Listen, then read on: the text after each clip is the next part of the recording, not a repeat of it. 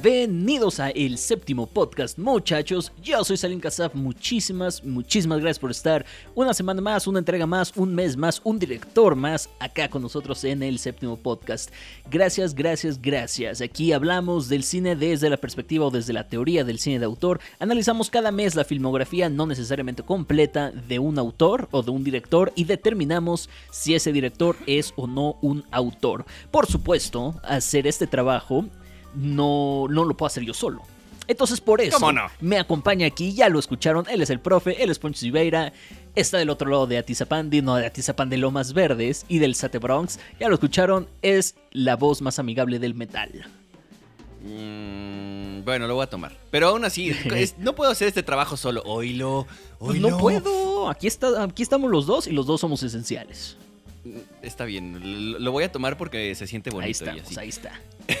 Gracias, doctor. Buen día, buena tarde, buena noche, donde quiera que nos estén escuchando, damas y, caballeros. Gracias por estar con nosotros en el Caballeros, porque sí es. eh, como este mes va a ser en sueco, que yo ya estoy poniendo vocales donde no van.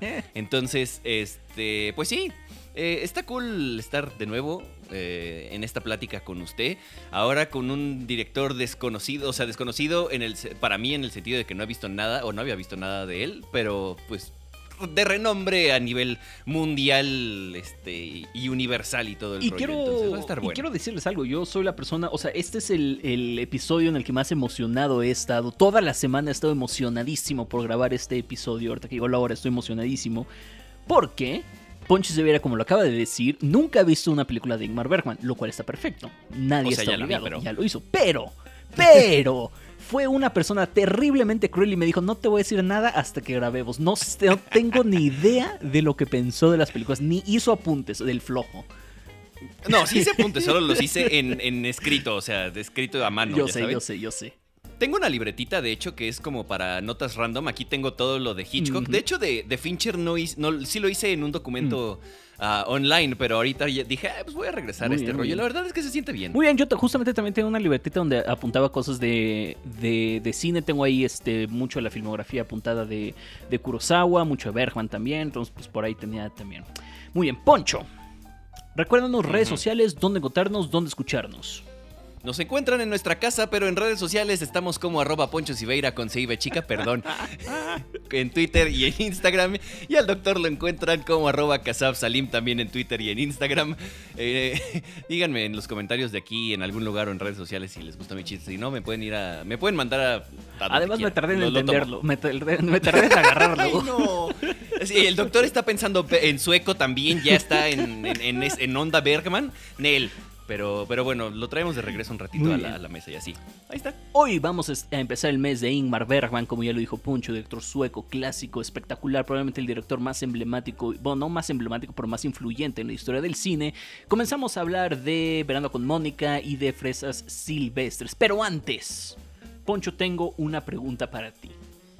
¡Duda! ¿Cuál es la concepción que tienes de Bergman? O sea, antes de empezar a ver el cine de Bergman, como, como lo hicimos con Hitchcock, que no habías visto tanto de Hitchcock, o una, una película creo que habías visto de Hitchcock, con Bergman, que no has visto nada, ¿cuál es la concepción que tienes? ¿Cuál es el miedo que tienes? ¿O cuál es esta imagen que te ha hecho la industria, incluso quizás yo, acerca de Ingmar Bergman? Les seré muy sincero, doctor. La verdad es que la industria en general no te pinta una imagen de, de Bergman, o al menos como yo lo percibo o como yo lo he vivido en, en- en todos estos años.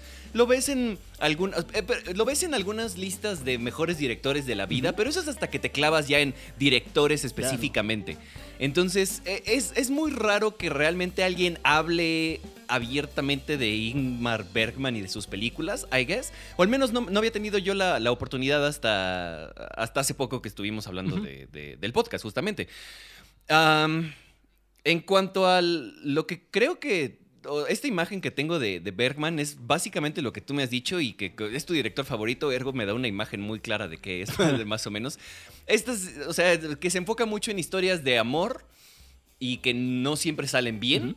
Ah, y, y, I mean, sí, sí, pues, lo he comprobado en estas películas. ¿Sabe qué, doctor? Creo que esto estaría mejor en el último episodio del mes o algo por el estilo. Quiero justamente hacer esta comparativa de cómo, cómo entras a ver a Bergman y cómo sales de ver a Bergman.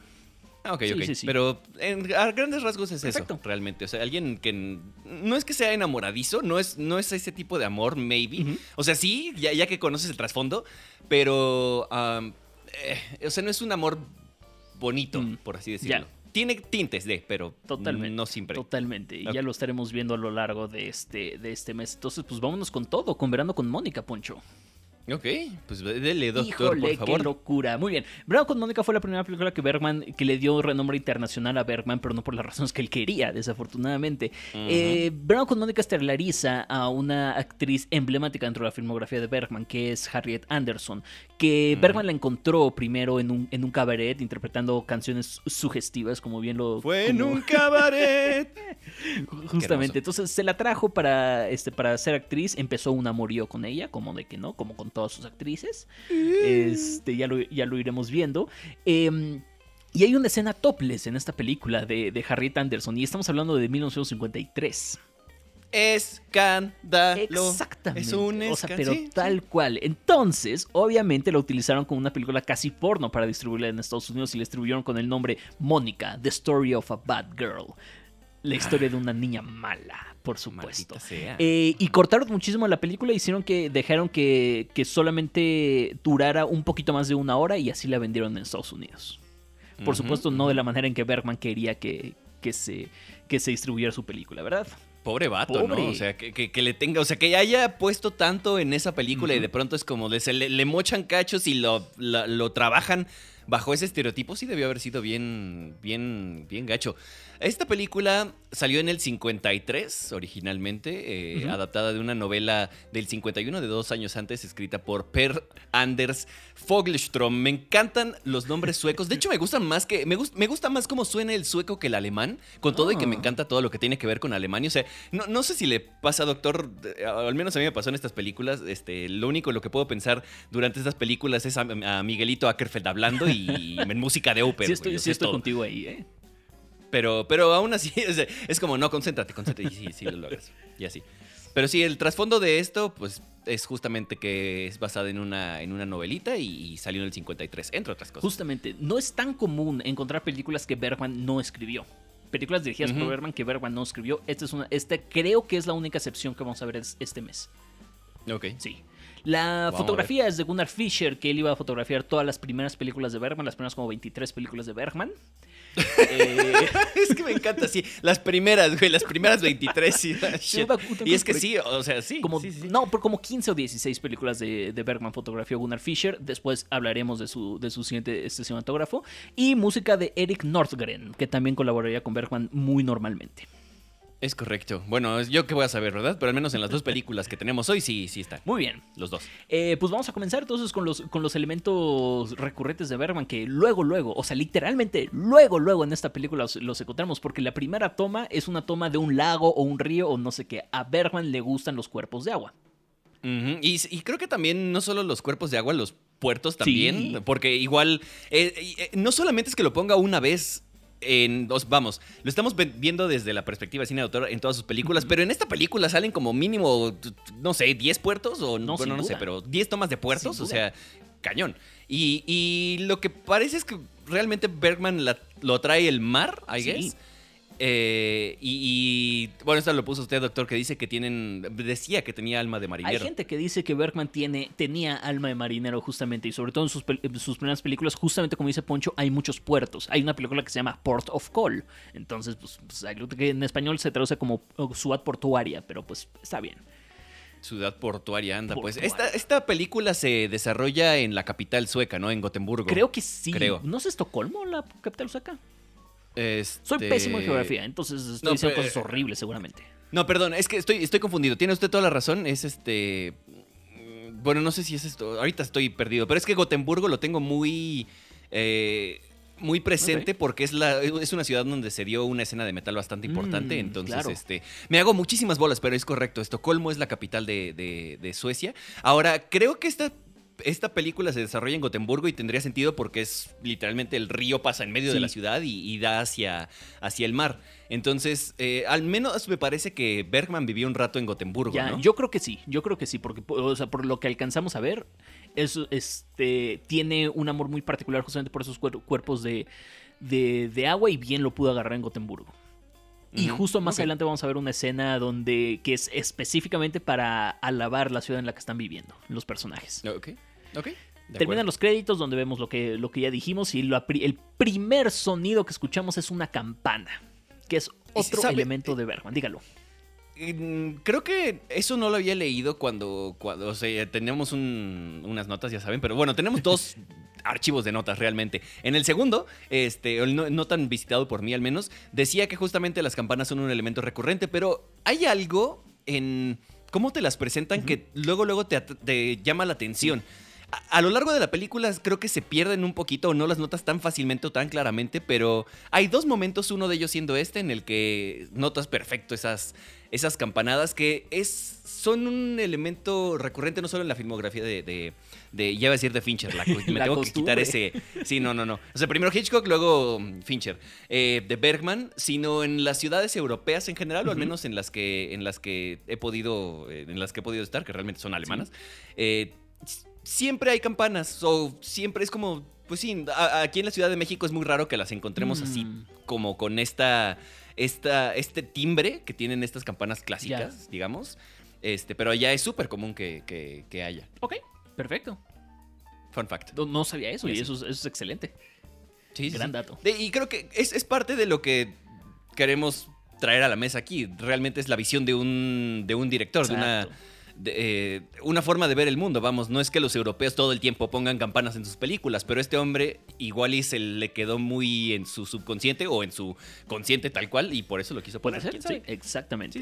Luego, vemos un espejo grandote que al que regresaríamos más adelante en la, en, la, película donde vemos a un señor X viéndose en el espejo, se va del espejo y ahí nos revela de espaldas a Mónica que voltea, se ve al espejo y continúa con su vida. Los espejos son una cosa importantísima en la filmografía de Bergman también, y justamente nos presenta a Mónica en un espejo.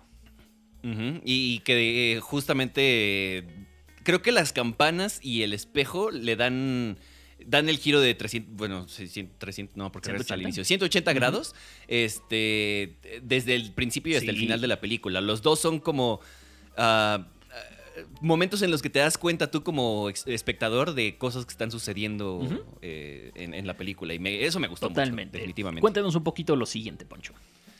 Eh, hay música de circo en, esta parte de la película que al parecer también va a ser una temática recurrente. Este, no sé si en. No, ¿cómo no? En Fresas Silvestres. Este, también hay una parte en la que tienen este tipo de música. Sí, claro. Y además también en el 53 Bergman lanzó otra película que se llamó Noche de Circo, precisamente.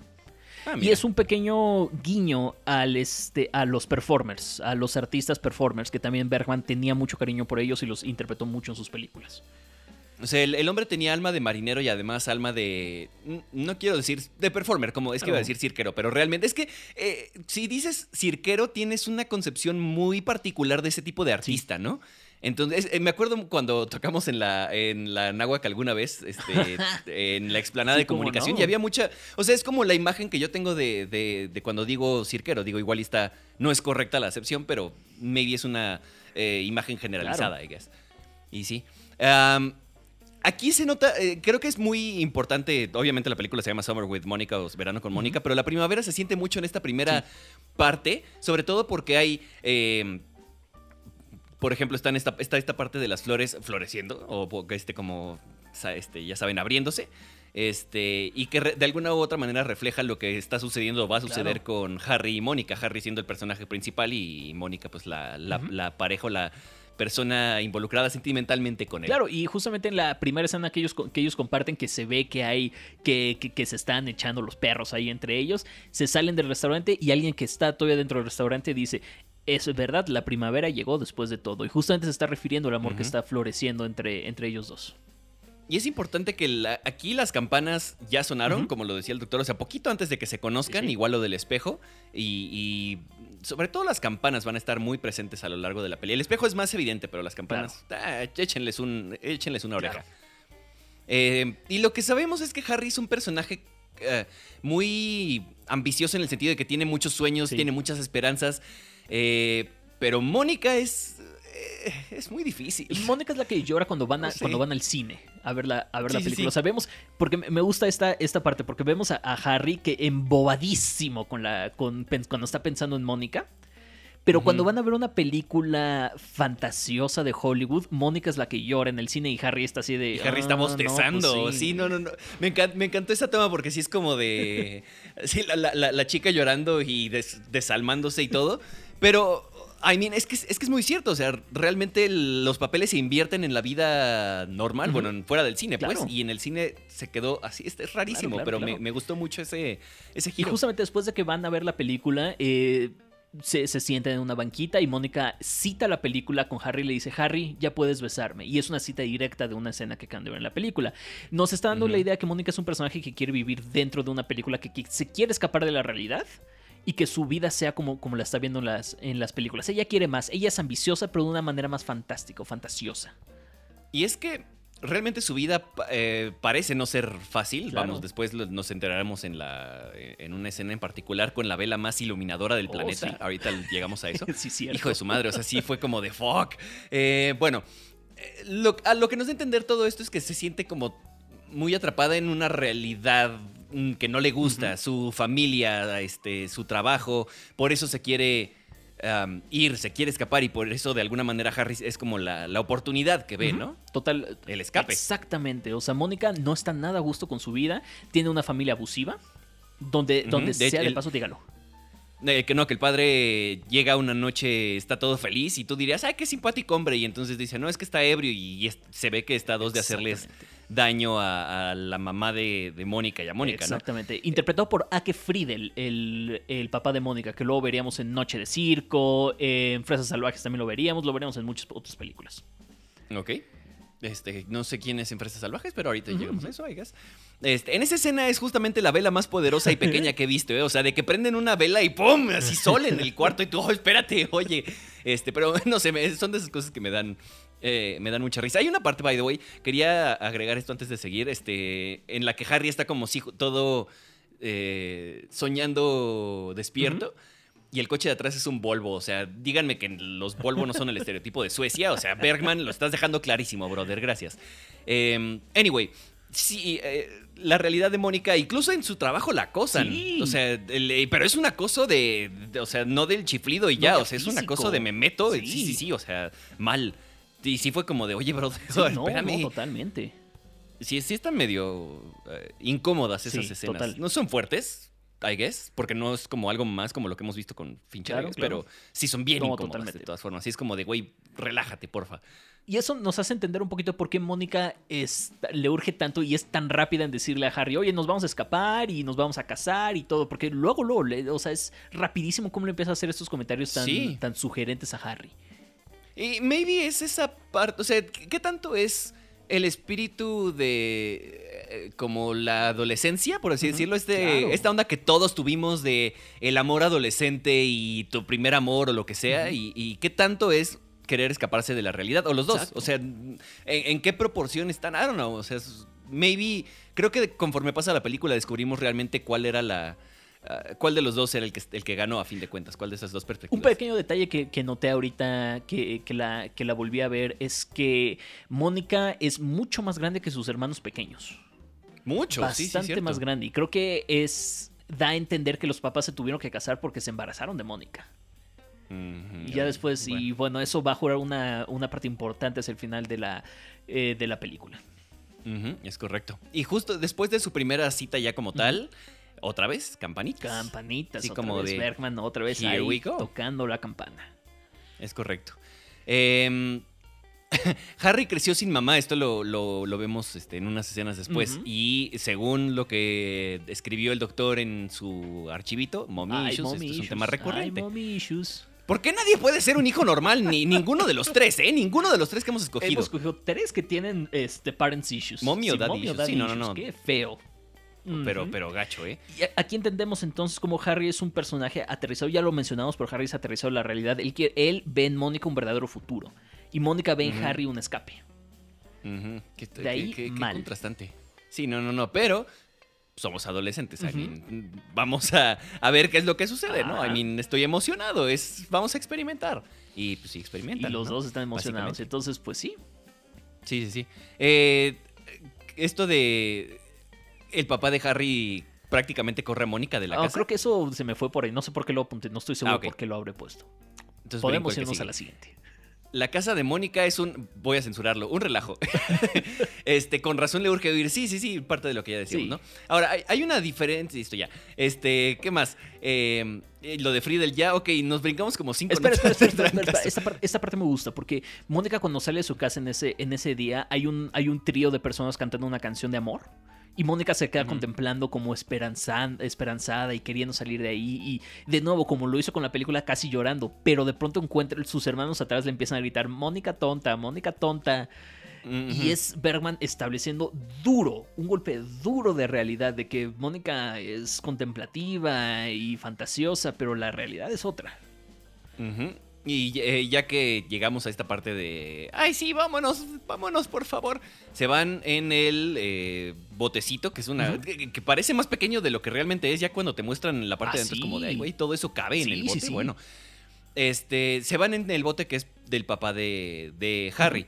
Eh, esto pasa en otras de sus películas. ¿no? O sea, nuevamente cuerpos de agua, botecitos y, y marinerito 1008. Exactamente, sí. Ok, este. Mónica le dice a Harry que ella renunció de su trabajo y que él debería hacer lo mismo. Eh, y justamente, o sea, Mónica dice, sí, sí, me voy a, a ir ya y por eso se van al, al bote. Bueno, por eso se va Sí, Mónica sí. al bote. Eh, y es eh, nuevamente Bergman intentando mm, no polarizarlos, pero acentuando la forma en la que piensan los dos, que es muy diferente, Total. ¿no?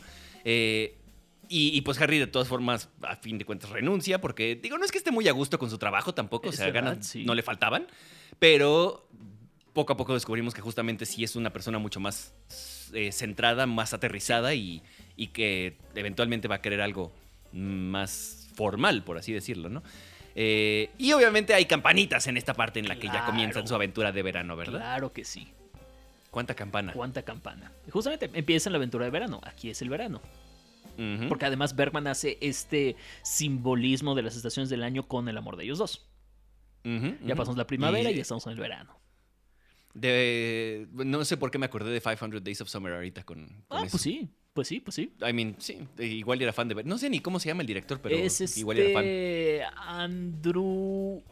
Ay, no lo recuerdo. Este también dirigió las dos de Spider-Man. Em, Mark Webb. Webb. eso. Estaba pensando en Andrew Sí, Garfield. Andrew Garfield. Sí, caray. sí, sí, sí.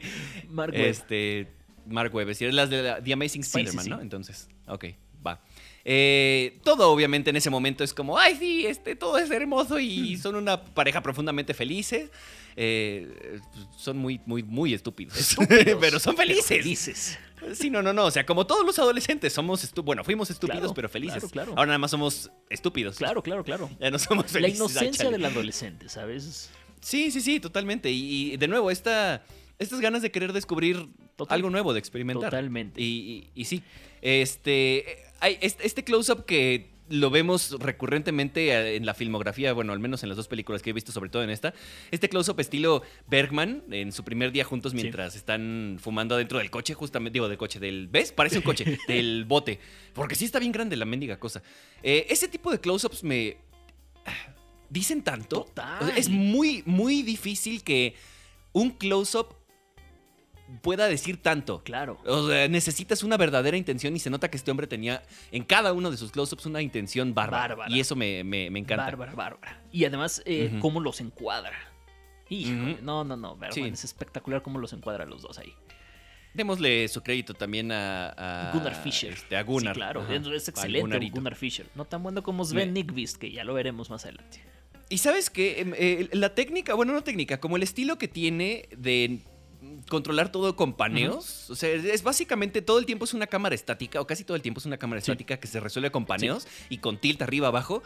Y de nuevo, es como lo veíamos en el mes de Fincher. Fincher, cada una de sus cosas tiene, cada uno de sus movimientos de cámara tiene un propósito Total. y lo hace milimétricamente. Quizás Bergman no lo hace milimétricamente, pero cada uno de sus paneos tiene un propósito y queda perfecto con, con lo que está sucediendo en la historia. Entonces también desde 10 a Sí, eso. claro, Bergman no, no es un, no es un director técnicamente complejo, pero dice mucho en lo, que, en lo poco que tiene ahí.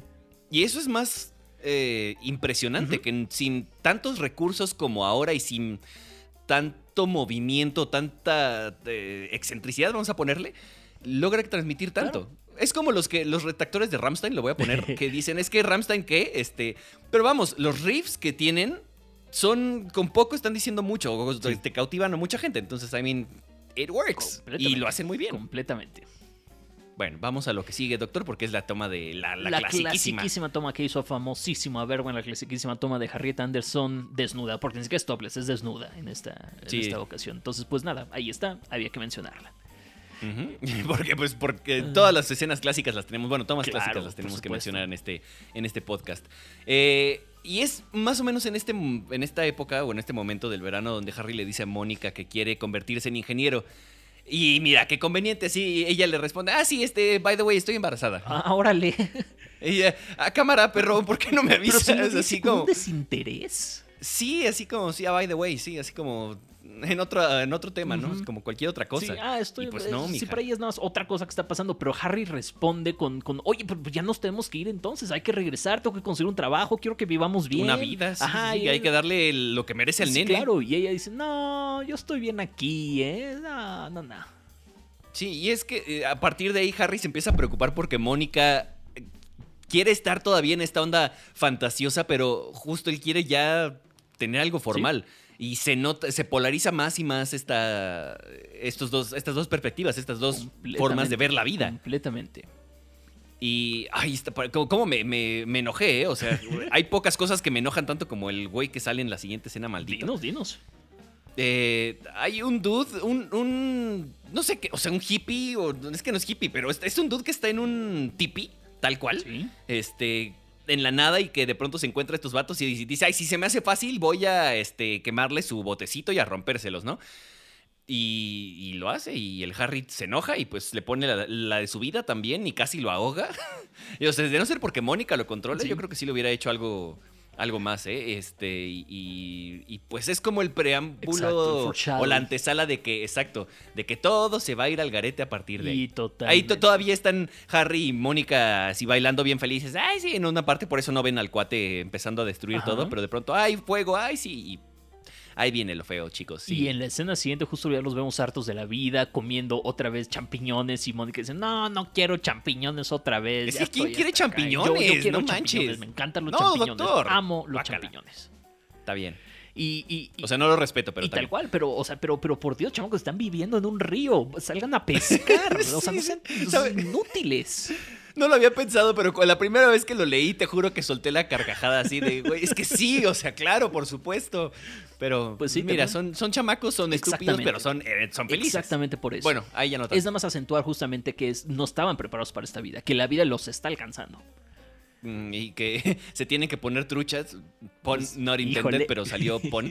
Este, y, y, este, terminan robando un, una casa al Sí, final. sí, sí. Tu comida de una casa, pues tal cual, eso es lo que terminan haciendo. Y, y, te ve que le, le, ofrecen así de, oye, quédate a comer, no sé qué. Ahorita llamamos a la policía y demás, pero lo alimentan y de pronto, ah, sí, no, me vuelo todo, me Sí, sí. A, eh, a, partir de ahí es cuando Mónica te empieza a caer mal o peor de lo que ya te caía. Es un poquito más complejo. Ahorita lo vamos a, hablar al final de la película, pero creo que es un poquito más complejo de solamente, híjole, qué mala onda de, Mónica. O sea, sí, sí, pero es un poquito más complejo. Sí, eh, y pues bueno, tal cual, este, al final deciden que ya se tienen que regresar. Y Harry, tal cual dice la línea, ha sido un gran verano, pero ahora todo debe cambiar. Y ahí es cuando comienza el otoño. Porque su amor se está marchitando. Un poquito cursi ahí de Bergman, pero todo bien.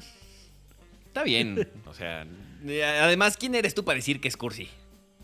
Ok, está bien, lo tomo. Este. I mean, yeah. Este. ¿Cómo se llama el, curso que estás tomando? Eh, deseo, obsesión y represión. Ok, bueno, no es, exactamente lo que esperaba, pero, va por esa línea, anyway. O sea, es todo Salima. Anyway, este. Ahora, llegan, llegan a la ciudad y esto me brincó muchísimo porque es like in your face. Eh, la toma, bueno, la escena es que están Harry y Mónica enfrente de no sé quién rayos, pero no sé, y está la tía de, Harry. Eh, diciéndole, no, es que ellos están embarazados y tienen que casar y la fregada y demás.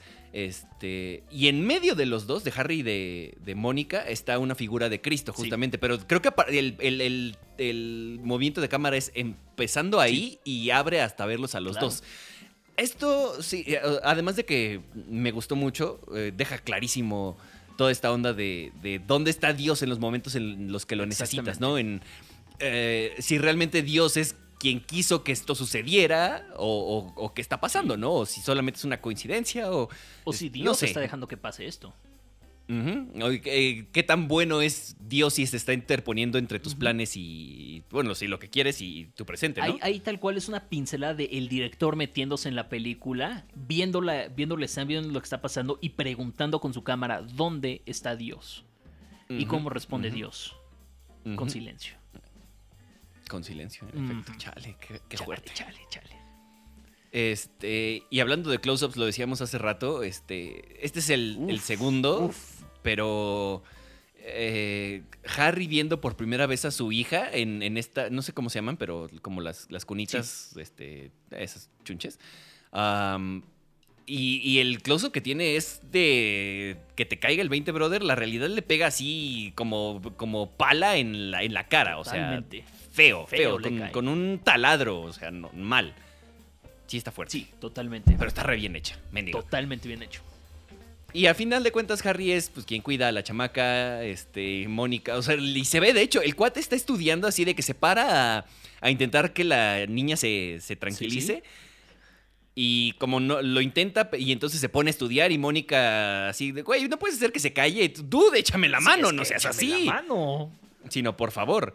Y, ni siquiera, ni siquiera es la, que, la, mujer que más se preocupa por, por la niña. O sea, la tía de, de, Harry los ayuda también con la casa, con la niña. Y Mónica solamente se la vive reclamando de, oye, ¿cuándo voy a, cuándo me, este, voy a poder hacer lo que quiero? Este, o ¿cuándo me vas a poner atención? No estás pelándome. Este, me compré mis suéteres, pero es que la renta. No, no, no, qué renta ni qué mayas. O Tal cual. Sí, es cierto. Sí.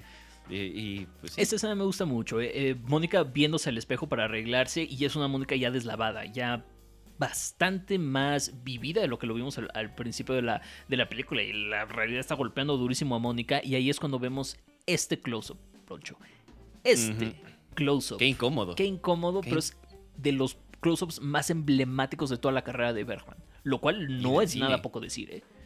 Sí, sí, sí. Y de, toda la historia del, del cine. Este, este incluso yo lo había visto con todo y no saber de quién ah, era. Eh, sí, ya que lo vi, sí fue como, ah, y te caen muchos veintes de, de, por qué es tan emblemático y, ya que te sitúa en todo el contexto, creo que pega más. Si lo viste antes y conoces el contexto después, como de, así como, ah, ah, ah ay, wow, shit. Sí, oh. completamente. Y es un close-up emblemático, enigmático, increíble, porque justamente es casi Mónica rompiendo la cuarta pared, volteando la cámara y, diciendo, casi retándote a que la juzgues.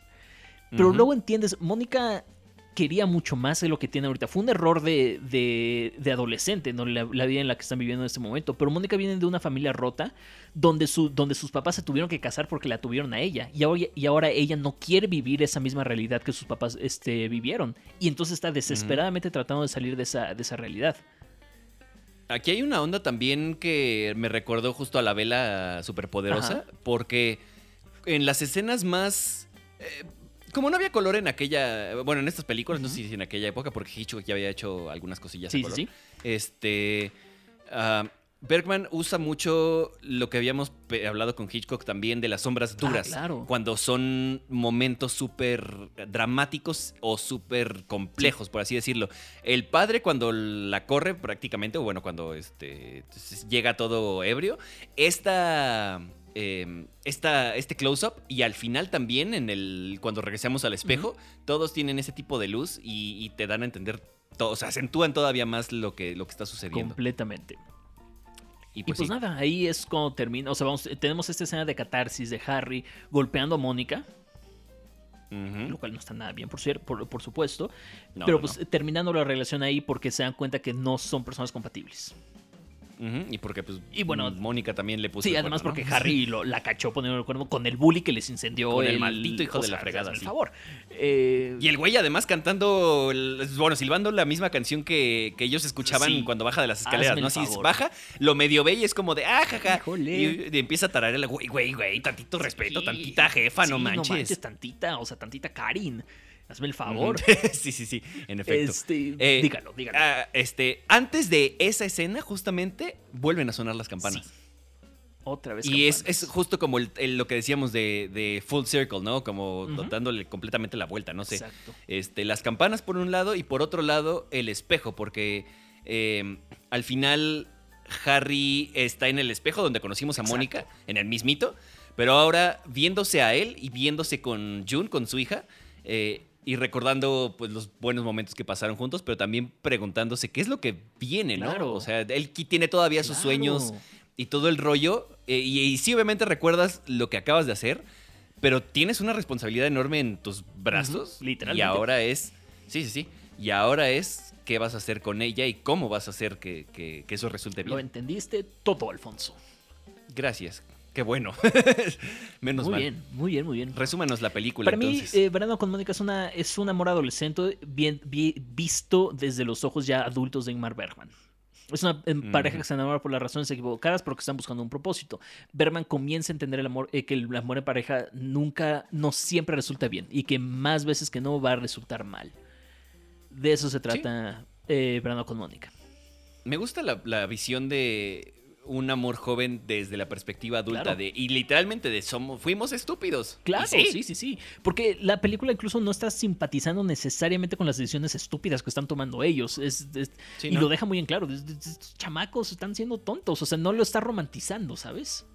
No, no, no. Ni, ni no sé si lo está juzgando tampoco. Sí, no sé si juzgando, Pe- pero entendiendo, dando entendimiento, ¿no? Sí, o sea, lo está, lo está poniendo. Y lo está poniendo desde la perspectiva que tiene ya de adulto, Claro, tal cual. Claro, claro, claro. Así como, como. ¿Cuál era la película de Fincher que no te. Ah, en Mank, que no te decía quién era el bueno o el malo, simplemente tómalo. Claro. Esto es lo que sucedió, o esto es lo que yo estoy pensando. Perfecto. Y ya. ¿Te gustó Verano con Mónica Poncho? He de decir, doctor, que esta es la película que menos me ha gustado de todas las que hemos visto. No es cierto, las como segunda o tercera, Ok. perdón, porque me acordé de 39 Steps. Ok, Digo, no, ok. es que, no es que no me haya gustado, simplemente fue como de, ah, ok. Ok, lo puedo ver, lo puedo ver, lo puedo entender. Todo bien. Le- Le voy a decir, me gustó más eh, Fresa Ok, Salvaje. vamos a empezar a hablar de Fresas Salvajes entonces. Cuéntanos un poquito. Em, ok, fue escrita por Sí, Bergman. está así. Eh, sí, totalmente. Este, producido por un cuate llamado Alan Ekalund. Me encantan los nombres suecos, maldita sea. Este, de nuevo Gunnar Fischer y Eric Nordgren en la mm, foto y en la música, respectivamente. Y con un elenco cuyos apellidos igual y voy a butcherear, perdonen. Eh, Gunnar Bjornstrand, Bjornstrand, Ingrid Thulin. Vivi Anderson, que pues se sabe que Mr. Bergman había tenido un amorizo, amor, amor con Y ella. Lo pues. en esta película. Y después, este, de- todavía después iba a traerla de regreso, ¿no? A Uy, Vivi Anderson. uy, te voy a contar unas historias con Vivi Anderson, Poncho. Y con Ingrid que- también, ¿eh? Con las dos estuvo amorío. Cierto. Sí, sí, sí. Este, Max von Si- Sydow. Max guess. von Sydow. Sydow, ok. Eh, Gunnel Lindblom. Encantan los nombres suecos. Y Víctor. Siostrom. Siostrom. Sí, la J es como I. Víctor Siostrom, que es el personaje principal, Isaac Borg en esta película, justamente. Que lo tuvo que convencer con toda su fuerza para que Sí, aceptara sí, sí. Este, este papel, ¿eh? Sí, sí, o sea, de que no, le, no fue fácil. Muy interesante porque eh, Víctor Siostrom es un director muy prolífico dentro, de la- dentro del cine sueco, que la primera, que la película más grande que hizo se llamó El Carru- Carruaje Fantasma. Pero que además estamos viendo, esta película Bergman la escribió pensando en su padre, en este, y ya con un poquito de, de entendimiento o medio cuestionándose qué va a pasar cuando, cuando sea ya viejo yo, y visto las, de las, desde la perspectiva de cómo vio a su papá envejecer, con sus preocupaciones y demás. Y ahí puso a Víctor Siostrom, de 78 años, a cuestionarse eso mismo. Hijo de su madre. Y sí, no, no, no. Hay, hay nada más para que lo, se den una idea.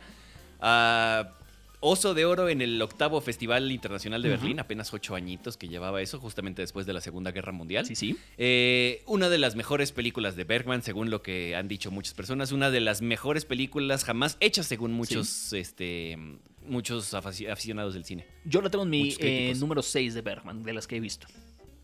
¿Seis de Sí. Bergman? Ok. ok. Sí, sí, sí. ¿Cuál, cuál es la? ¿Dónde está Summer with Monica? Eh, 12, 13, una cosa por el estilo. Ok, Ujú. entonces todavía falta lo bueno. Qué Sí, bueno. sí, sí. Este. Ok, entonces, luego, luego en esta película, campanitas. Luego. Luego, luego. Ok. Sí, así como, brother, chécate tus campanitas. no sé si- Este, la esposa de Isaac Borg, que es el, el, eh, personaje principal. Eh, sí, se llama Karin. La esposa. La esposa, sí. La... Dije la esposa. ¿no? Sí, sí, sí, perdón, perdón, perdón, perdón. Justamente, Karin es un nombre súper recurrente en la filmografía de Bergman, que por cierto, su mamá se llamaba Karin. Ah, mira nomás. Y hay que tomar en cuenta que también. Isaac Borg representa al papá de Bergman en esta película. Déjenlo ahí en el tintero. Eh, oh, ah, esta, esta escena de, de, de- Es muda totalmente, ¿verdad? Completamente La, muda. la escena del sueño, sí, sí, sí, sí. sí. Eh, híjole, sobreexpuesta así de que te- hasta te cuesta... Cierras los ojitos porque es como, brother, bájale a tu luz, no seas así. Total. Eh, de hecho, lo anoté acá, luz incómoda en el sueño y contraste negro con el carruaje. O sea, el carruaje es una eh, señal, no tengo la palabra en español ahorita, pero ominous, Ujú. así como Ominente. un mal presagio, ominante, Creo Ok. que sí. un mal presagio o como de brother, eh, algo, va- algo puede pasar, ¿no? Así como un mal presentimiento, dirían por ahí. Este, y justamente este carruaje trae un ataúd y el en el ataúd está él mismo, muerto, Sí. ¿no? Y el reloj que tiene arriba justamente no tiene manecillas. Exactamente. Entonces, eh, ¿cómo le ¿por qué le pusiste el profe? Pero, o sea, sí es un profe, pero, o sea, me da mucha risa. El profe, o bueno, este, Isaac, tiene miedo a morir y, y realmente a su edad siente que el tiempo ya se le está viniendo encima. Exactamente, es, es todo lo que va a abarcar. Ese es el personaje fundamental, el meollo del asunto de, de Fresas Silvestres. Curioso, dato curioso, el carruaje que vemos que está conducido por absolutamente nadie, ¿dirías que es un carruaje fantasma? No, no. Maldita sea, Alfonso, tienes que decir que sí. Bueno, sí. Es un carruaje fantasma como la película que dirigió Víctor Sjöström. Ah, ok. No sé por qué no me parece carruaje fantasma. Digo, sí, sí me parece, pero. pero No, lo entiendo, lo entiendo, todo bien, todo bien. Este. Ahora, Isaac y Agda, que es como su. eh, ayudante, ¿Ama de llaves? asistente. Ama de llaves, gracias. Muy común en esa época lo de la ama de llaves, por eso ahorita no me, no me, no me viene el nombre a la Total. cabeza. Este, pues, ah, no se llevan bien y se nota cuando tienen esta discusión de, ah, no, ¿sabes qué? Me voy a ir en coche a, a una este, como premiación, titulación, no sé, que le van a dar por su trayectoria, porque tiene 50 años ejerciendo. reconocimiento, le van a dar reconocimiento de doctor. Ay, se me fue el nombre, se me fue el nombre, al rato me acuerdo, al rato me acuerdo. Jubilaris. sí, doctor Jubilaris. Ok. Bien, Ok. gran, bien hecho, Pancho. Maldita Gracias. sea. Este, yo no me puedo acordar de algunos nombres, pero mira, cosas inútiles, aquí las tengo. Este, ok, entonces, ah, sí, me voy a ir en coche. No, pero ya habíamos planeado, no, pero no sé qué. no. Y a fin de cuentas, Agda agradece que. Mm, agradece no estar casada con el profe, porque si no, cual. este. Le dice, señora Agda, nosotros no estamos casados y agradezco eso a Dios todos los días de mi vida. Sí, y pues, cómo no, y sí, se nota que el viejo está medio, no, sí. medio egoístita y medio egocentriquito de sus Nadie emociones. quiere convivir con él. Sí, no. Y de hecho, Marianne, que es su. eh, es, ¿Con este, cuña? ¿Cómo se llama? No estoy seguro. O sea, yerno, pero en mujer. Ajá. No me acuerdo cómo es la palabra. Sí, no, no es con Este, cuña, no es con cuña. Yer- Yerno, pero en mujer. No Su me yerna. cómo se llama. Sí, su, su yerna, pero, o sea, bien dicho. Estamos Sí. destrozando el idioma español, pero ajá. Sí, no, ¿por qué somos así? Ah, pero el sueco, ¿qué tal, eh? Este. Ok, Marianne pregunta, justo, bueno, vemos que, que está esta chica, ¿no? Y, y en el coche, en el camino, justamente, eh, vemos que pues, no se llevan bien, a Marianne no le cae bien eh, Isaac y, y, y, pues eso, o sea, simplemente lo ve como alguien que, que pues, está ahí, es lejano, ¿no? Que le ayuda, la mantiene, le echa el paro, pero pues, ya, ¿no? Sí. Pues, meh. Sí, sí, sí. Y e Isaac dice, no, las mujeres no deberían fumar. Y yo no sé qué estás... que- Ah, sí, Ajá. cierto. Y Marian le dice, ay, tío, ¿qué edad tienes? Y justamente para acentuar este, las ideas viejas que tiene, que tiene Isaac sobre, sobre, sobre las mujeres. Bergman era una persona, este... Era un maldito con las mujeres, pero de cierta manera tenía mucho entendimiento por las mujeres también. Es muy interesante ver, este, ver su concepción de las mujeres a lo largo de, la filmo- de su filmografía. Ese fue el primer ya siéntese tío de, en la historia del cine. Aunque venían sentados, pero pues, ya Sí, siéntese, ella, tío. siéntate, tío. Y casi, Sí, sí, tal- sí, casi favor. literalmente. Sí, no, no, no. este, entonces, en el camino eh, hablan justamente de cómo Isaac es una... Pero se lo dice así en sujeta, ¿eh? Así de, no, pues tú eres una persona egocéntrica, que solo piensas en ti mismo. eh, lo que decíamos, que solo ha sido un soporte económico para, para Marianne. Y eventualmente llegan a una primera Sí. parada, que es la vieja casa donde Isaac... eh, vivió durante algún tiempo, ¿no? O bueno, no sé si vivió, pero al menos estuvo, I guess. Este, y ahí es donde tenemos un primer viaje al pasado, un primer Claro. recuerdo, ¿no? Eh, ahora, esto no lo sabía, lo puso el doctor, que los suecos consideran los fresales como un símbolo de nostalgia y de recuerdo. Exactamente. ¿Por qué es eso, sabe usted? No lo sé, no sé de dónde venga, pero pues eso así lo consideran ellos. Los fresales eh, son ese símbolo de nostalgia y de recuerdo. Melancolía, quizás. Y justamente aparece, o conocemos a Sara, Sara 1, porque, ah, o sea, ahorita vemos, este, que la interpreta Vivi Anderson justamente, que ya dijimos que tenía una relación en, ese momento con el director, recogiendo fresas. Y es eh, Isaac de viejo viendo a Sara por un momento y de pronto llega el Isaac como de contemporáneo de Sara, ya saben, y empiezan a platicar justamente. Eh, vemos que Sara besa a su primo mayor y entonces Bergman ay, esto es como super soap opera, super telenovela, porque es como de, ay, no me besaste y se tira al suelo y patalea y no, ¿por qué? Es que me arruinaste la vida y ay, Marco Antonio Aurelio y, así. pero tal cual. Y sí, es que, o sea, no estoy exagerando, digo, lo del Marco Antonio Aurelio sí es broma, ¿verdad? Obviamente, pero lo demás sí es eso. Sí, sí, sí, tal cual, tal cual. Me cayó re mal la Sara por eso. Es como de, dude. O sea, sí, no, me hizo reír, la neta, en ese momento fue como de. Pero lo entiendo. Justamente afuera de la, de la, casa de los Borg hay este, un cuerpo de agua. No sé si es un lago pequeño o algo por el estilo, pero de nuevo ahí es Bergman diciéndonos, oigan, un cuerpo de agua, no se los olvide, soy Ingmar Bergman. Es correcto. By, the way, te iba a decir algo que noté también. En Summer with Monica hay muchas tomas del cielo. Oh, es verdad. Y está interesante ese contraste de, de, el cielo solito hmm. con el cuerpo de agua o el cuerpo, el cielo reflejado en el cuerpo de agua. Hmm.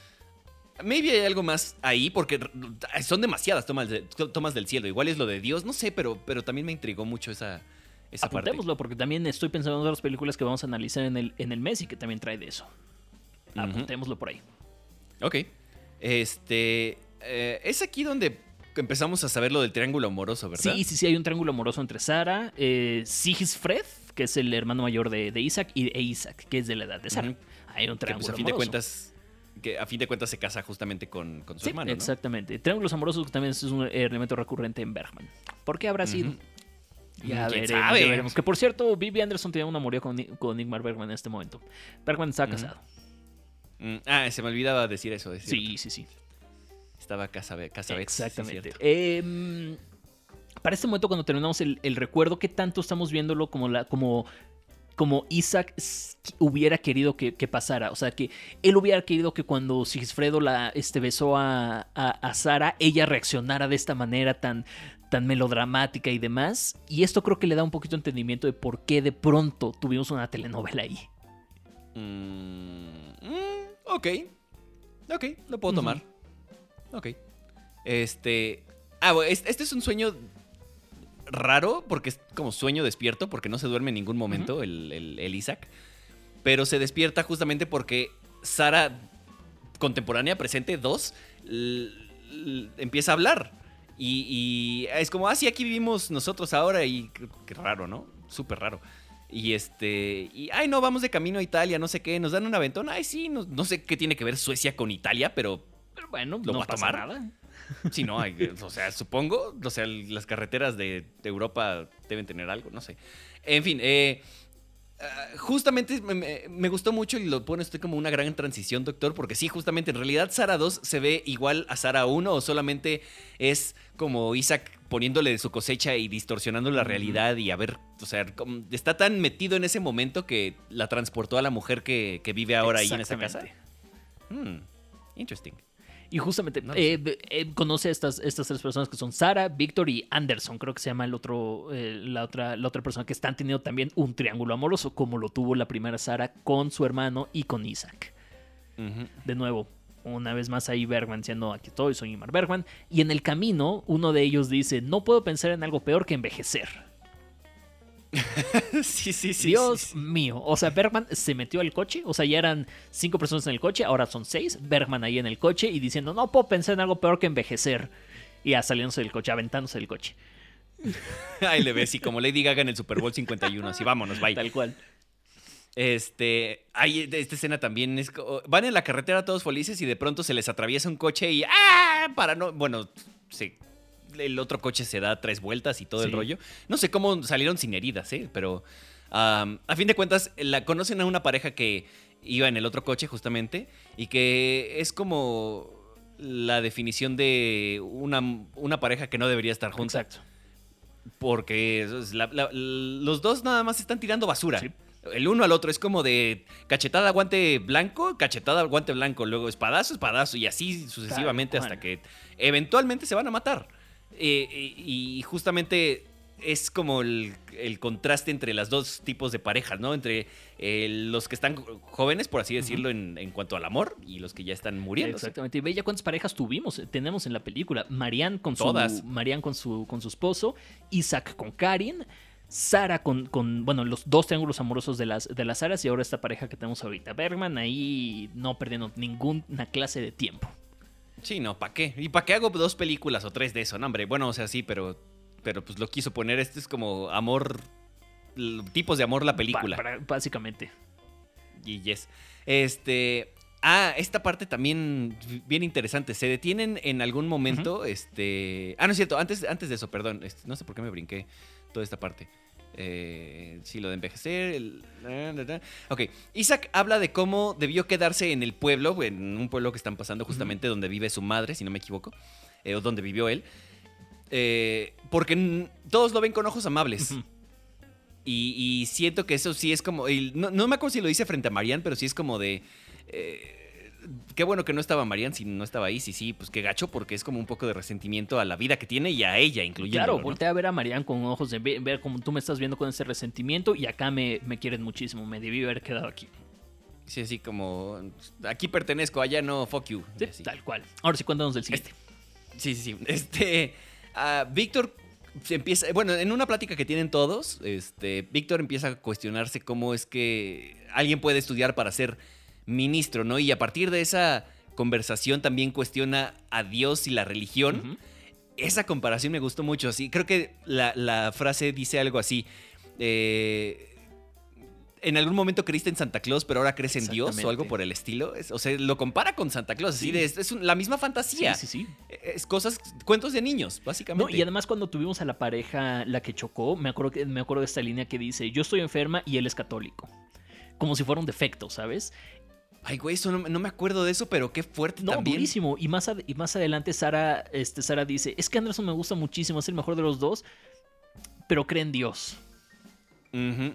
Y de hecho, ella le dice en algún momento este, a, Isaac, ¿no? Dios existe. Entonces, ¿Dios existe? Sí, como creo que se están peleando Victor y Anders. Y, Sara ah, le dice a Isaac, entonces Dios existe. Y los dos se enojan nada más. Porque por supuesto eh. no, vamos a encontrar la respuesta todavía. ¿La encontraremos eventualmente? Puede ser. Puede ser. sí, como dice todavía, pues yo quiero saber. Puede ser que estoy adelantando. Este, ¿qué más, doctor? Ok, la mamá de Isaac, cuando lo van a visitar, dice que ella tiene un defecto, no se puede morir. Y Bergman está anticipando el temor a la muerte, pero que también tiene, la, tiene este temor de quedarse vivo demasiado tiempo y que la gente lo vea más como una especie de dinero y que se aprovechen de él y demás. Entonces es Bergman poniendo estos dos lados de la balanza por ahí. Ok. Este. Luego, el segundo flashback, ¿no? El segundo flashback, sí. ¿Como sueño? ¿Flashback? Sí, flashback. O bueno, eso, lo que sea. Eh, lo, que sea, ajá. Este, la Sara del pasado, eh, sí, hace ver a Isaac a sí mismo en un espejo. Espejo, como, espejo again, sí, es correcto. Eh, como una especie de reflexión personal. Y así es como empieza a darse cuenta lo malo que ha sido, ¿no? Que sí, ay, sí he sido medio, medio, medio Y a él le cuesta trabajo verse en el espejo a sí mismo. Sí, como que no quiere, Exactamente. Y ahí llegamos al segundo ya sueño como tal donde ya llega a, que le den su título de Doctor Jubilaris, pero que le van a hacer. Está bien fumado. Sí, exactamente. Y le van a hacer un, examen. Y él no puede responder. Dígalo, dígalo. Ok, que lo recibe el, el dude ah, del matrimonio, ¿no? que sí, sí. Este, y justo no puede responder una sola cosa en el examen porque ve en un microscopio y ve un ojo y por. Este. Ah, eh, la, audiencia, o no sé si los sinodales, pero mínimo la audiencia son todas las personas que han salido en la película hasta ahora. Y basically el resumen del sueño, a pesar de que no, bueno, con todo y que no puede responder una sola cosa bien, es eh, como indagar en la mentalidad del, doctor, que es una final, es una persona que al final, perdón, no siente merecer el título que le van a dar. Y, como justo, se cuestionándose si, si ya vivió todo lo que tenía que vivir o si le falta algo más o qué más tiene que hacer, ¿no? Para sentirse completo. Es para, para, Ajá, sí, sí, de acuerdo. Y pues despierta y trae de nuevo a la mesa la preocupación por la muerte, Una vez más. Y luego ahora tenemos un flashback, pero ahora de Marianne, donde le dice a Eval que ella quiere tener al bebé de la- del cual está embarazada. Eval de su esposa. es su esposo. Y Evald, interpretado por, El hijo de Isaac. Gunnar Bjornstrand, justamente el hijo de Isaac, eh, este, le dice que eh, él fue un bebé no deseado en un matrimonio horrible. Bergman ahí tocando la puerta y hablando directamente desde sus personajes. Y cuestiona la necesidad de traer a otro bebé a un mundo espantoso. Ya desde los 50 era un mundo Ve espantoso, nada ¿eh? más. Bergman Si te hubieras quedado vivito hasta Oh, ahorita. sí. No, no, no. Y tal cual, ganas. dice, yo prefiero estar muerto, yo deseo con todas mis ganas estar muerto. Y Bergman tuvo un intento de suicidio.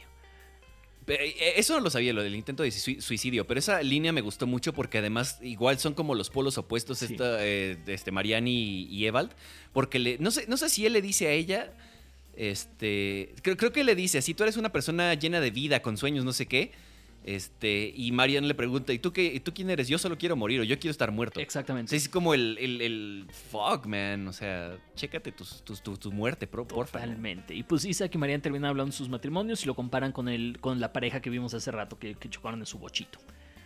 Eh, pero luego también regresamos a este, a ese sueño que tiene donde Isaac recuerda cuando su esposa Karin le puso el cuerno con otra, con otra persona. Este es el que me preguntabas que no sabías que- quién era en Fresas Salvajes. Es este. ¿A qué Ferlgrond? Bueno, no importa. ¿Con el que le puso el Sí, cuerno? Justamente. Ah, ok. Y de nuevo es este, nos damos, nos damos cuenta que esta es otra de las cosas que Isaac nunca pudo dejar ir y que le siguen doliendo. Es esto. Y ahora interesante, Karin, de nuevo, es el nombre de la mamá de Bergman. Y si entendemos que Isaac Borg, el esposo de Karin en esta película, es el papá de Bergman, ¡ouch! Sí. ¡Ouch! Chale. ¿Sí? Brother. Sí, sí, sí. ¿Qué o sea, directo no directo, pero still Tal bien, cual. bien bajado. Y luego habla justamente regresando a este tema de que los hijos pueden ser productos de un, de un matrimonio horrible y que eso se puede cortar cuando un padre sí quiere a los hijos. ¡Auch! Ujú. Bergman, que abandonó a Mm. muchos hijos, que negó a muchos de sus hijos y que para ese momento ya tenía como cinco o seis. Damn. Damn, Bergman. Bueno, al menos, al menos se autoevalúa, Lo- ¿no? I algo guess. que puedo respetar completamente de Bergman es que era durísimo consigo mismo. Eso está muy, muy y lo cool. vamos a ver durante todas sus películas, ¿eh? Díganos que sí. fair enough, lo tomo. Eh, ¿Dónde vamos ya? Termina la ceremonia donde le dan este, este grado de doctor jubilaris a- al profe. Ahora no es profe, ahora es doctor. Este, bueno, siempre ha sido doctor, doctor, pero está realmente. O sea, pero usted es el doctor, entonces es el Y profe. tú eres el profe. Pero yo soy el profe. Sí, entonces, bueno, el, el- Isaac. el- el brother, el Isaac, ajá. Este. mm, Ok, vemos a Isaac ya entendiendo perfecto lo que, lo que ha hecho mal. Eh, todo el daño que ha hecho y, y- y que de alguna manera se quiere redimir y cómo esta eh, experiencia, bueno, esta, esta celebración fue como muy X. Realmente fue intrascendente. Total, no sé si casi. intrascendente, pero fue como un algo que pasó rápido y que no tiene irrelevancia realmente. O sea, no, no, no pasamos mucho tiempo en eso. Vemos, por ejemplo, a Sara y a los dos chavos así este, eh, gritándole, ay, sí, brother, felicidades, ¿no? Y el Isaac todo sonriente. Pero fuera de eso no vemos nada. O sea, realmente es una cosa muy Claro. X. Exactamente. Y en la, en la noche se disculpa con Agda de cómo la ha tratado y demás. Y Agda le echa los perros al profe. ¿eh? Sí, Totalmente, señor, voy a dejar la puerta abierta si me necesita. Uh, Brothers. muy bien, muy bien. Nunca es tarde. Pues muy bien, muy bien. I guess. Este. Ah. eh, Sara, ya que se despiden, que le llevan como una mini serenata con Sí. música de circo. ish, Sí. Este. Y entonces Sara le dice al doctor que hoy, mañana y siempre lo, lo ama. Sí. Y es este como el sentimiento de Isaac, o sea, se le nota así como de, güey, estoy súper realizado, ¿no? es, es como, esto es lo que, no sé, lo que necesitaba, maybe. Ah, no creo que lo puede imaginar hasta cierto punto esta escena, no sé, pero maybe es un gran cierre para él y es una forma en la que ya se da cuenta de todo y que empieza como a, a dejarse ir, a debrayarse y a pensar en cosas que buenas que pueden venir para él. Exactamente. Y ahí es donde tenemos claro. ese último recuerdo, flashback, sueño, lo que sea. eh, de Sara 1 del pasado viendo directamente a la cámara y diciendo, Isaac, ya no hay más fresas que recoger. Se acabó la nostalgia. Exactamente, ya no tienes más recuerdos que, que recordar, ya no tienes que conciliarte con tu paz, con nada más de tu pasado, ya terminaste con este fresal. Puf. Bellísima esta línea, me encanta. si no, si no lo. Yo que no lo sabía, lo de la nostalgia y demás, o bueno, los recuerdos and shit, este. Como que no, no lo entiendes a la primera, pero. O bueno, sí, pero no. Pero agarra más contexto y más significado cuando ya sabes todo lo que hay ahí. La verdad es eh, esperanzador, lo cual, según lo que dice aquí, doctor, es muy raro. I mean, comparado con Verano con Mónica, sí, sí es esperanzador y sí, sí es. Y lo que te este, espera. Me, va a doler la vida. Es un nombre, o sea, Bergman es para, voy a citar a mi, a mi profe de mi, de mi curso de Bergman, justamente es para que agarres y te cortes las venas con galletas de animalitos remojadas en leche. No, no, no. ¿Y después me las puedo comer, mínimo? No, sí, por supuesto, si te da la vida. Ah, ok. Pero, Bergman, justamente es, depresivo como no tienes una idea. Pero es raro ver un final así de esperanzador con, con Bergman, que justamente Isaac al final hace las paces con su pasado y ya puede morir tranquilo. Uh. Fresa Salvaje es, sobre reconciliación. Sobre, el mm. miedo a la, sobre el miedo a la muerte. El miedo a la muerte. Y poder hacer con tu tiempo lo que todo lo que puedes hacer. Y hacer las paces con quien eres. Como lo vimos en Benjamin Bot. no, pues, pero, sí, o sea, sí. O sea, sí, pero. Sí, sí, sí. Pero más bonito, bueno, no más bonito, pero más, más explicado aquí por Berman. Al final es hacer las paces. Y un, es un viaje más detallado, claro, Claro, claro, claro. Pues nada. y yo creo que, que, ahí murió Isaac. Ya mm, estaba listo para morir y pues se dejó morir final de esos finales ambiguos sin ser final ambiguo a fin de cuentas, porque cierra toda la historia, pero I mean, lo demás queda a tu interpretación. pero al final, como decimos, es un final esperanzador. Sí ya se reconcilió consigo, mismo, sí ya está listo para, para morir, pero al final es Bergman diciéndote, hey, tómate tu tiempo y reconcíliate contigo mismo y con tu pasado. ¿Qué te pareció Fresas Silvestres? Eh, es de esas películas que entre más las pienso, más me gustan. Eso me gusta. Pero pero aún así creo que todavía estamos por ver lo mejor. Estamos por ver lo mejor de Bergman, definitivamente. Que justamente, ¿qué vamos a ver la próxima semana? La próxima semana vamos con el séptimo sello, en la que también sale Vivi Anderson, eh, si no me equivoco. El séptimo sello sale Vivi Anderson en el séptimo sello, sí. Y, eh, ok, entonces, déjame ver si, si entendí. Se llama Luz de Invierno. Y otro nombre que le pusieron es Los Comulgantes. Es correcto, se le conoce por esos dos nombres a la película. Nosotros la vamos a llamar Luz de Invierno. Ok, ¿por qué? Eh, pues el título en inglés es Winter Light y justamente entiendo ah. que el título en sueco es Luz de Invierno, justamente. No sé por qué se le llaman los comulgantes también. Fun fact, Luz de Invierno es la película favorita de Bergman. Fue su película favorita. Vaya, ok. ¿Y en su top? Eh, Luz de Invierno la tengo... Eh, mira, tengo un definitivo número uno definitivo número uno, que es persona. Luego el 2, 3 y 4 se pelean todo el tiempo en, qué lugar están.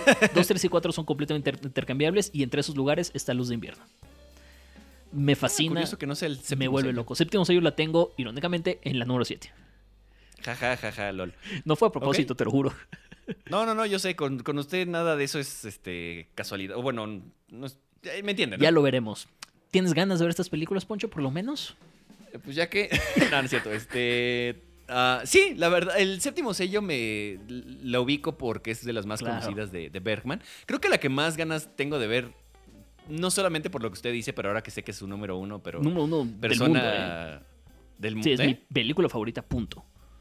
Ah, sí, ya, ya no. ¿Desde hace cuánto ya no es Naranja Ah, ya lleva rato. O sea, se pelean, o ah, sea, se, pelean entre mi número uno entre Persona y París, Texas. Mm, ok. Uy, me acabo de acordar de Finn. Finn, de sí, cómo no, cómo no, cómo no. Bueno, Muy bien, este. Entonces sí, damas y caballeros, pues los esperamos en el próximo episodio porque pues igual ya se lo van a echar este, ahorita de una vez y si no, pues paciencia, como WandaVision, como The Mandalorian, como antes de que existieran ese tipo de servicios, la próxima semana nos escuchamos. Pues muy bien, ya lo dijo Poncho, muchísimas gracias por acompañarnos una semana más acá en el séptimo podcast, que justamente mucho del nombre viene de la película El séptimo sello de Ingmar Bergman, que estaremos hablando la, la próxima semana y pues gracias Poncho. Gracias, doctor. Que pasen ustedes. Buen día, buena tarde, buena noche, donde quiera que estén. Gracias por sintonizarnos. Recuerden arroba Poncho Siveira en Twitter e Instagram y arroba Casab Salim también en Twitter e Instagram. Buen día, buena tarde, buena noche. Yo soy Salim Casab. Salvador, yo ya ni sé mi nombre, ya lo estoy diciendo en sueco. Yo soy Salim Casab. Muchas, muchas gracias por estar por acá con nosotros. Seguimos la próxima semana con el cine de Ingmar Bergman. Muchas, muchas gracias.